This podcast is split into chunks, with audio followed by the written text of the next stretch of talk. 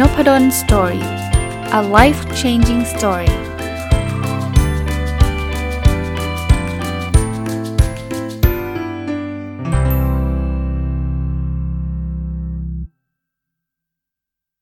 วัสดีครับ ยินดีต้อนรับเข้าสู่นพดล story พอดแคสต์นะครับ วันนี้หยิบหนังสือเล่มหนึ่งที่เพิ่งอ่านจบนะครับ ขออนุญาตอบอกชื่อหนังสือก่อนแล้วเดี๋ยวผมจะบอกที่มาที่ไป สำหรับการได้อ่านหนังสือเล่มนี้นะครับ ชื่อโฮโมกายาหรือมนุษย์กายานะครับ เขียนด้วยคุณสรนรัตน์การจนาวนิชถ้าอ่านชื่อนั้นผิดขออภัยนะครับเขียนชื่อตัวหนังสืออาจจะเล็กสักนิดหนึ่งแต่คิดว่าถูกนะที่มาที่ไปก่อนนะครับ หนังสือเล่มนี้ได้มาจากเพื่อนสนิทของภรรยาผมนะครับ ซึ่งขอเอ่ยนามนะครับ ก็ผมจะเรียกว่าเป็นคุณหมอช่อนะครับ คุณหมอเนี่ยได้ส่งหนังสือเล่มนี้วันก่อนนัดกับภรรยาผมไปทานข้าวไปเจอกันเนี่ย ก็เลยฝากหนังสือเล่มนี้มากับภรรยาผมบอกว่าจริง ๆ แล้วเผื่อผมชอบอ่านนะครับ เห็นว่าผมเป็นคนที่อ่านหนังสือแล้วก็รีวิวหนังสือมาตลอดเนี่ยก็อาจจะเข้าทางก็ได้นะครับก็ต้องสารภาพก่อนนะครับ จริง ๆ ผมอ่านหนังสือหลากหลายนะครับหลายหลายรูปแบบ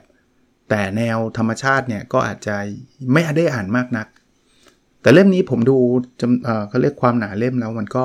ไม่ได้หนาเลยนะเราก็คิดว่า ก็เป็นอีกแนวหนึ่งที่มันอ่านแล้วดีต่อใจ หนังสือเล่มนี้เนี่ย ผมอ่านก่อนนอนครับ ต้องบอกว่าหนังสือประเภทที่อ่านก่อนนอนเนี่ยจะเป็นหนังสือที่จะแบบแนวแนวแบบไม่หนักมากนัก แต่ว่าทำให้เราได้ซึมซาบเรื่องดีๆ เข้าไปอะแนวตีมหนังสือเป็นแนวเกี่ยวข้องกับคนแล้วก็ธรรมชาติเนาะซึ่งเราอาจจะเป็นอันนี้ต่อไปอีกนิดนึงนะครับ เดี๋ยวผมจะมีข้อคิดให้ 9 ข้อเนี่ยที่ผมอ่านแล้วผมได้ข้อคิดเนี่ย จะบอกว่าเหมือนเหมือนผมอาจจะอยู่ในเมืองอะ่ะผมไม่ได้ทำงานอยู่ต่างจังหวัดที่มีโอกาสใกล้ชิดกับธรรมชาติมากนักเนี่ยพออ่านหนังสือแนวแนวธรรมชาติเนี่ยมันเหมือนกับผมใช้คำว่าโหยหาดีกว่าคือคือจริง ๆ มนุษย์เนี่ยมันควรจะอยู่กับธรรมชาติมากกว่านี้แต่ด้วยความที่เราทำงานในเมืองมีแต่รถยนต์ มีแต่ป่าคอนกรีตที่เขาใช้คาว่าป่าคอนกรีตนี่ใช่เลย คือมันเหมือนป่าเนาะแต่มันไม่มีต้นไม้หรอกมันมีตึกนะครับ มันก็เลยดูว่าเออเราห่างธรรมชาติมา ส่วนตัวยังโชคดีนะครับ ยังมีบ้านที่อยู่ใกล้ ๆ กับสวนสาธารณะ หรือว่าในในบริเวณบ้านก็จะมีต้นไม้อยู่พอสมควรนะครับ ยังเห็นธรรมชาติได้ง่ายหน่อยอดีกว่าอยู่ในเมืองแบบเมืองเมืองที่มันแทบไม่เห็นสีเขียวเลยอะ่ะก็ก็จะจะเหนื่อยกว่านี้หรือจะแย่กว่านี้นะครับอะเรามาพูดถึงข้อคิด 9 ข้อนะ ไม่ได้สรุปย่อจากหนังสือเลยนะครับ เป็นอ่านแล้วมันได้ตกผลึกข้อคิดเหล่านี้นะครับว่ามีอะไรบ้าง เริ่มต้นตามชื่อเลยกายยาก คนก็อาจจะเริ่มงงว่าคืออะไรนะครับ หนังสือก็เขียนออกมาครับ บอกว่ากายาคือแม่พระธรณีครับ เป็นเทพเจ้าผู้สร้างโลกในตำนานกรีกโบราณ ซึ่งคนที่นำชื่อนี้มาเป็นทฤษฎี เรื่องเกี่ยวข้องกับธรรมชาติเนี่ยก็คือเจมส์เลิฟล็อก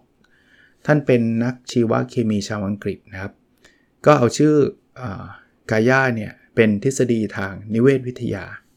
ทฤษฎีนี้บอกอะไรฮะเขาบอกโลกทั้งใบเนี่ยมันคือสิ่งมีชีวิตที่ประกอบด้วยทุกสิ่งที่มีกลไกตอบสนองซึ่งกันและกัน ในลักษณะของการสร้างความสมดุลเพื่อรักษาสภาพแวดล้อม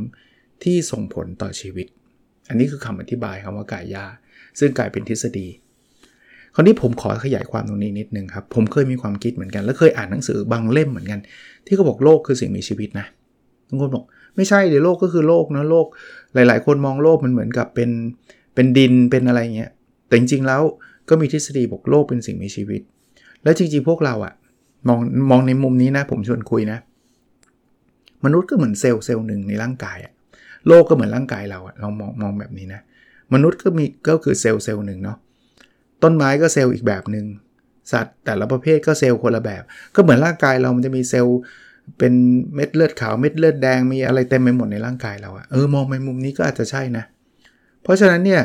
พวกนี้มันต้องอยู่ด้วยกันเนี่ยมันต้องสมดุลเนี่ยถ้าเรามีอันใดอันหนึ่งมากเกินไป ลองนึกถึงร่างกายเราเราก็เป็นไข้เราก็ไม่สบายถูกไหมถ้าเซลล์มันไม่สมดุลเนี่ยมันมีบางอย่างเยอะเกินไป บางอย่างน้อยเกินไป ร่างกายเราก็สุดโลกก็เหมือนกันครับ โลกต้องการความสมดุลครับ เรามีมนุษย์แล้ว เรามีสัตว์แล้วเรามีพืชแล้ว แล้วต่อหลังๆ เราก็มีพวกสิ่งก่อสร้างที่มนุษย์สร้างขึ้น ตึกรามบ้านช่องพวกเนี้ยพวกเนี้ยมันก็จะทำให้ความสมดุลมันเปลี่ยนแปลงไป ถ้ามันเยอะเกินไป สมดุลก็เสีย สมดุลก็เสีย มันก็เหมือนโรคป่วย อันนี้ผมเปรียบเทียบให้ให้ดูนะครับ ลองนึกภาพที่เราก็เห็นอยู่ปัจจุบันที่เราบอกภาวะโรคร้อน ลองนึกภาพมันเหมือนคนตัวร้อนนะ่ะ ผมผมมองแบบนั้นนะหนังสือไม่ได้เขียนแบบนั้นซะทีเดียวนะ แต่ผมมองเปรียบเปรยว่าทำไมคนถึงตัวร้อน เพราะว่าอะไรครับ ข้างในมันเกิดการอักเสบ มันเสียสมดุลในบางเรื่อง มันอาจจะมีเซลล์บางประเภทเยอะเกินไป หรือเวลาเราท้องเสียเนี่ยมันก็อาจจะมีเชื้อโรคเข้ามา แล้วมันก็แบ่งตัว ร่างกายเราก็เลยต้องต่อต้าน แล้วมันก็เกิดท้องเสียเกิดขึ้น เพราะฉะนั้นหลาย ๆ อย่างที่เกิดขึ้นในโลกเราเนี่ยภัยพิบัติโลกร้อน PM 2.5 พวกนี้มันคือการเสียสมดุลทั้งสิ้นครับ อ่านแล้วก็ได้ข้อคิดนี่แค่ข้อข้อแรกข้อเดียวนะครับทำให้เรารู้สึกว่า เออ มันมีความเป็นลักษณะแบบนี้จริง ๆ ด้วยเนาะข้อที่ 2 ครับเขาก็เลยบอกว่ามนุษย์กายาเนี่ยคือมนุษย์ที่อยู่ในโลกสังคมโลกคู่กับสิ่งมีชีวิตอื่น ๆ ที่จะไม่ทำลายล้างโลกแบบมนุษย์ทั่วไปที่เรียกว่า Homo sapiens เราบอก Homo Gaia เนี่ยหรือมนุษย์กายาเนี่ย คือคนที่จะอยู่ร่วมกันอย่างสงบสุขในโลกครับ ถ้าผมขยายความอีกนิดนึงก็คือคนที่ตระหนักถึงความสำคัญของธรรมชาติ คนที่จะไม่ทำร้ายธรรมชาติมากจนเกินไป เรามีมนุษย์อีกพันธุ์หนึ่งซึ่งเขาเขาเรียกว่า Homo sapiens นะคือพวกเราเนี่ย ที่ไม่สนใจครับ วันวันหนึ่งเราก็ตัดไม้ทำลายป่าเพื่อจะมาสร้างตึกรามบ้านช่อง ซึ่งซึ่งผมโน้ตไปนิดนึงนะ ผมก็ไม่ได้บอกว่าผิดนะ แต่อะไรที่มากเกินไปก็จะไม่ดี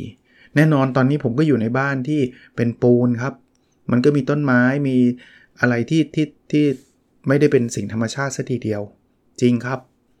แต่ก็อย่าเยอะเกินไปครับ เพราะคือถ้ามันมันเป็นแบบอยู่ในจังหวะที่สมดุลมันไม่มากเกินไป โรคเขาก็จะไม่ไม่ป่วย ก็เราก็จะไม่มีโรคร้อน เราก็จะมี PM 2.5 ลองลองคุยถึง PM 2.5 ก็ได้ครับ ปัจจุบันเนี่ย เราเห็นวันก่อนนะครับ รถไปตอนเช้าไปที่มหาวิทยาลัยเนี่ยเชื่อไหมมันเหมือนหมอกมากเลย สมัยผมเด็กๆเนี่ยเวลาเห็นแบบเนี้ยเราจะนึกถึงหมอกอย่างเดียวเลย แต่นี่มันไม่ใช่หมอกนะครับ มันคือสารพิษ มันมันถึงกับบดบังตึกได้เลยอะ่ะมันมันเข้มขนาดนั้นน่ะแต่นึกถึงว่ามันเป็นสารพิษสิครับ มันน่ากลัวนะ เพราะฉะนั้นมนุษย์กายาก็คือคนที่จะไม่อยากให้เกิดสิ่งนี้เกิดขึ้นครับ เราจะอยู่ กับตัวเราเราไม่ได้บอกว่าเราจะอยู่กับดินกับทราย เราจะอยู่ในป่าเขาขนาดนั้น เรายังมีบ้านมีอะไรอยู่ได้ แต่ว่าเราจะรักษาโลกไปพร้อม ๆกัน ข้อ 3 ครับ ทุกอย่างในโลกนี้เชื่อมโยงกันหมดนะครับ ก็เหมือนเซลล์ในร่างกายที่เมื่อกี้ผมยกตัวอย่างให้ท่านฟังนะครับ ถ้าตรงไหนตรงหนึ่งมันไม่สมดุลขึ้นมา ก็จะมีปัญหา แม้กระทั่งเรื่องเรื่องสัตว์โลกเนี่ยไม่ต้องเป็นเรื่องมนุษย์ทำลาย จะเรียกว่าทำลายสิ่งแวดล้อมเลย สัตว์ด้วยกันเองเนี่ย เราจะเห็นว่าถ้าสัตว์บางประเภทสูญพันธุ์ไป มันจะเกิดความปั่นป่วนขึ้นในป่าทันทีฮะถ้าเอาสมมุติว่าพึ่งสูญพันธุ์ไปเกิดอะไรขึ้นครับ การผสมเกสรก็จะหายไป พืชบางประประเภทก็จะสูญพันธุ์ไปเช่นเดียวกัน แล้วพอพืชบางประเภทสูญพันธุ์ไป ก็จะมีสัตว์บางประเภทสูญพันธุ์ตาม เพราะว่าเขาขาดอาหาร มันก็จะเป็นลูกโซ่ต่อเนื่องกันไปเรื่อย ๆ แบบนั้นเลยครับ เพราะนั้นเนี่ยทุกอย่างในโลกเชื่อมโยงกันทั้งหมดนะครับ มีเยอะแยะครับที่เราไปทำร้าย สมดุลโดยที่ไม่ได้ตั้งใจนะครับ ไอ้ที่เรื่องตัดไม้ทำลายป่ามาทำเมืองทำบ้านเยอะเกินไปนั่นอีกเรื่องหนึ่งอันนั้นชัดเจนมากๆ แต่ว่าบางทีเนี่ยเราไปกำจัดสัตว์บางประเภท เนื่องจากมันมารบกวนเรา แต่ว่ามันก็ทำให้สมดุลของป่าเสียไป สมดุลของธรรมชาติเสียไปอันนี้ข้อ4ครับข้อนี้เนี่ยมันเป็นการเชื่อมโยง ระหว่างสิ่งที่เรามีประสาทสัมผัสทั้ง 5 ของเรานะครับ กับธรรมชาติในโลกนี้ ตาครับเชื่อมโยงกับความงามและความสุข ถามว่าปัจจุบันเราเห็นความงามได้ยังไง ก็เห็นจากสายตาเรา แล้วเมื่อเราเห็นความงามความรู้สึกเราคืออะไร นึกภาพเราเดินไปทะเลมอง ไกลๆ มีความสุขไหมครับ มีครับ มันมาจากตาที่เราเห็นความงามของท้องทะเล เราขึ้นไปบนยอดเขาแล้วมองออกไปไกลๆ เขียวชะอุ่ม หรือว่าถ้าใครไปต่างประเทศก็อาจจะเห็นหิมะเห็นอะไรเงี้ย มันเชื่อมโยงความสุขครับ หูครับ หูมันคือการรับฟังใช่ไหมครับ เชื่อมโยงกับใจที่นิ่งสงบ เราใช้หูฟังเสียงธรรมชาติ ตอนเช้าๆเนี่ยผมก็โชคดีนะครับบ้านผมก็มีต้นไม้ แล้วเสียงตอนเช้าๆที่ผมชอบที่สุดเสียงหนึ่งหลังจากตื่นนอนเลยเนี่ย คือเสียงนกร้องครับ นี่มันคือความนิ่งความสงบเนาะมันบอกถึงความสงบอะผมผมอันนี้ก็ส่วนตัวนะครับ แทรกส่วนตัวนิดนึง ผมไม่ชอบไม่ค่อยชอบความอึกทึกคึกโครมสักเท่าไหร่ ไม่ได้แปลว่าเกลียดหรือว่าทนไม่ได้เลย ห้ามทำเสียงดังไม่ใช่นะ เป็นครั้งเป็นคราวโอเคครับอยากฟังเพลงสนุกสนุกโอเคครับ แต่ผมไม่ชอบใช้ชีวิตท่ามกลางเสียงดังๆ เป็นระยะเวลานานนะครับ อันนี้ก็คือความเชื่อมโยงจากประสาทประสาทสัมผัส อันที่2นะครับจากตาแล้วก็หู ต่อไปครับคือจมูกครับในหนังสือบอกจมูกของเราเชื่อมโยงกับความทรงจำในถิ่นฐาน จริงๆ จมูกนี่ทำให้เราได้กลิ่นนะครับแล้วไม่รู้ใครเคยเป็นไหมมันจะมีกลิ่นบางกลิ่นที่มันทำให้เรานึกถึงอดีต นึกถึงความทรงจำมัน bring back memory อะ ต้องต้องเป็นแบบนั้นจริงๆนะ เราไปถึงเอาผมยกตัวอย่างอย่างหนึ่งเลยนะที่ชัดเจนมากนะ แต่เดี๋ยวนี้มันน้อยลงนะ ต้องบอกว่าน้อยลงแล้วผมก็ไม่ค่อยได้ไป กลิ่นหนังสือในห้องสมุดเนี่ย มันทำให้ผมนึกถึงห้องสมุดตอนเด็ก ๆ ที่ผมเคยเข้า ผมเป็นคนชอบอ่านหนังสือตั้งแต่เด็ก ๆ ครับ เพราะนั้นเนี่ยเด็กๆเนี่ยผมทำอยู่ 2 อย่างคือไม่ถ้าไม่ไปเตะฟุตบอลกับเพื่อน ก็เข้าห้องสมุดอ่านหนังสือ ยิ่งที่ทำงานคุณพ่อเนี่ยบางวันเนี่ยผมไปเร็วหน่อยคือตอนเด็กๆมีอยู่ช่วงหนึ่งก็ นั่งรถเมย์ไปที่ทำงานคุณพ่อนะครับ แล้วก็กลับรถกับคุณพ่อ ก็ได้ไปนั่งห้องสมุด ผมยังกลิ่นจำกลิ่นห้องสมุดได้เลย มันมีกลิ่นหนังสือบวกกลิ่นแอร์บอกไม่ถูก นี่คือ bring back memory ครับ ลิ้นครับ ลิ้นนี่นึกถึงการกินอาหารใช่ไหมครับ เขาบอกว่ามันจะเชื่อมโยงความรักและการให้อภัยทำไมมันถึงเป็นแบบนั้นอันนี้ผมตีความของผมออกมาเองเนาะผมว่ามันเหมือนกับ เวลาคุณได้กินอาหารดีๆ ซึ่งคนที่คุณรักทำให้คุณนะ่ะคุณจะรู้สึกดี คุณจะรู้สึกถึงความรัก ความตั้งใจ ความใจใส่ คุณเคยกินข้าวที่คุณแม่ทำให้ คุณพ่อทำให้ มันมีความรักแทรกอยู่ในในสิ่งเหล่านั้นนะมันสัมผัสได้ด้วยลิ้นนะครับ ส่วนความหมายของการให้อภัยเนี่ย ผมคิดว่า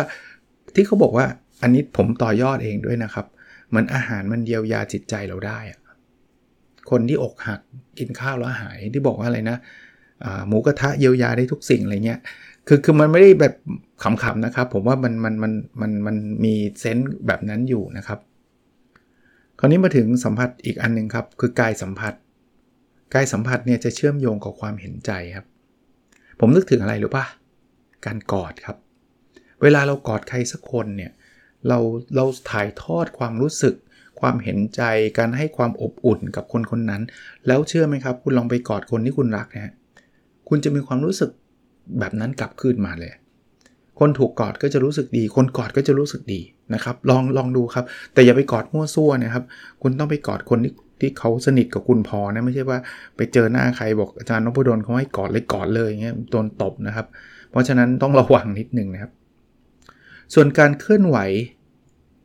อันนี้ ชัดเจนครับ เราออกกำลังกายเนี่ยเชื่อมโยงกับพลานามัยฮะความแข็งแรง ร่างกายที่สดชื่นแจ่มใสนะครับ เห็นไหมครับว่าทุกอย่างมันเชื่อมโยงกับความมีชีวิตชีวานะครับ อันนี้คือคือสิ่งที่หนังสือเขียนมันต้องแบบหนังสือเล่มนี้มันต้องค่อยๆ ผมใช้คำว่าละเลียดอ่าน คือค่อยๆ อ่านไปเรื่อยๆอย่าไปเร่งอ่านนะครับ ข้อ 5 ครับ สัตว์เนี่ยเขาก็มีความรู้สึกนึกคิด เหมือนมนุษย์เนาะต่างมนุษย์นิดเดียวฮะเขาพูดภาษาเราไม่ได้ จริงๆ มนุษย์ด้วยกันก็พูดภาษา ผมก็พูดญี่ปุ่นไม่ได้ฮะผมก็พูดสเปนไม่ได้ก็คล้ายๆสัตว์เหมือนกันนะจริงๆเราก็เป็นสัตว์ประเภทหนึ่งนะเราสื่อสารกันไม่ได้นะ เราสื่อสารได้เฉพาะคนที่อยู่ในประเทศเดียวกับเรานี่แหละ เพราะนั้นสัตว์เขามีความรู้สึกนึกคิดนะครับ อันนี้ถ้าใครเลี้ยงสัตว์จะชัดเจนมาก ผมเลี้ยงสุนัข2ตัวเนี่ยชัดเจนมาก มันรู้เรื่องนะครับ ผมสั่งคำสั่งที่เป็นเบสิกพื้นฐาน สั่งให้นั่งมานั่งนะครับ เพราะฉะนั้นเนี่ยมีความรู้สึกนะครับ เราเข้าใจภาษาเราบางคำด้วยซ้ำรู้นะครับว่าภาษาแบบนี้แปลว่าต้องนั่ง ข้อ 6 นะครับบอกมีหลายคนสามารถพูดหรือสื่อสารกับสัตว์หรือแม้กระทั่งพืชได้นะคือคุยกันรู้เรื่องเอาสื่อสารกับสัตว์เนี่ยคุณลองดูครูฝึกสัตว์เด็อันนั้นน่ะชัดเจนมากเขาเขาคุยกันรู้เรื่องไม่ใช่ ไม่ใช่คำสั่งธรรมดาด้วย เขาแค่ทำสัญญาณมือเนี่ยสัตว์ทำตามหมดเลย อันนี้สื่อสารกับสัตว์ได้เลยนะ พืชนี่เซอร์ไพรส์ไหมแต่เราเคยอ่านงานวิจัยอะไรหลาย ๆ งานไหมที่ว่าใช้คำพูดดีๆ แล้วพืชก็จะเติบโตได้ดี ถ้าใช้คำพูดไม่ดีเนี่ยพืชก็จะเติบโตไม่ดี ซึ่งมันเป็นงานวิจัยยืนยันนะครับ มาดูข้อคิดอันถัดไปที่ผมได้จากหนังสือเล่มนี้นะครับ ก็คือข้อที่ 7 ถ้าเราสามารถสื่อสารกับธรรมชาติได้ เราก็จะหาทางออกที่สร้างสารรค์ให้กับโลกใบนี้ได้ คุณลองทรีตธรรมชาติว่ามันคือสิ่งที่เป็นสิ่งมีชีวิตที่เราสื่อสารได้นะครับ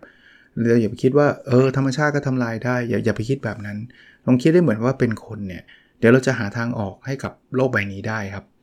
เรามีปัญหาโลกร้อนอะไรเงี้ยแต่ปัญหาคือคนหลาย ๆ คนเนี่ยยังไม่ได้ตระหนักรู้ถึงเรื่องนี้ครับ เรายังทำร้ายธรรมชาติกันเพื่อคือคือไม่ได้คิดอะไรนะ ผมก็คิดว่าทุกคนก็คงไม่อยากให้โลกนี้ล่มสลายไปถูกปะแต่ว่า ไม่ทันคิดอะไม่ทันคิดว่าเรื่องนี้เป็นเรื่องใหญ่ เพราะฉะนั้นสื่อสารแล้วก็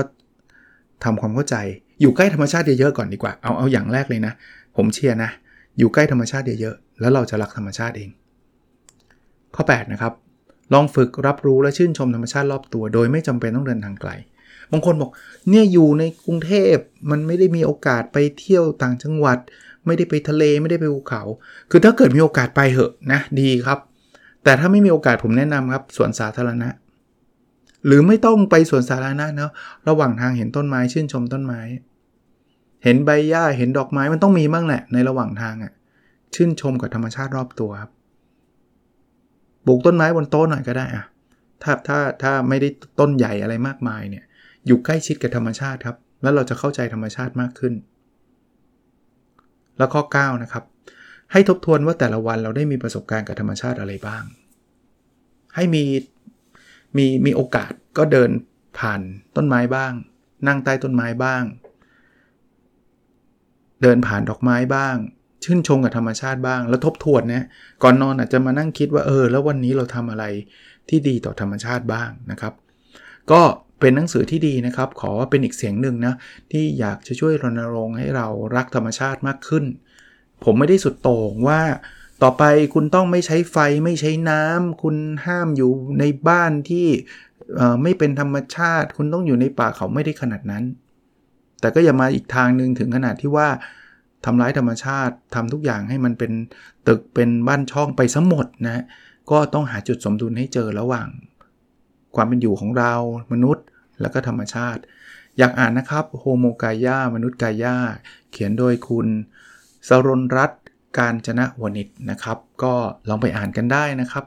น่าจะมีจำหน่ายในร้านหนังสือแหละ แต่เพื่อนผมได้มาจากคุณหมอช่อที่เป็นเพื่อนสนิทของภรรยาผมนะครับ ต้องขอบคุณคุณหมอมาณที่นี้ด้วย โอเคครับ แล้วเราพบกันในสดถัดไปนะครับ สวัสดีครับ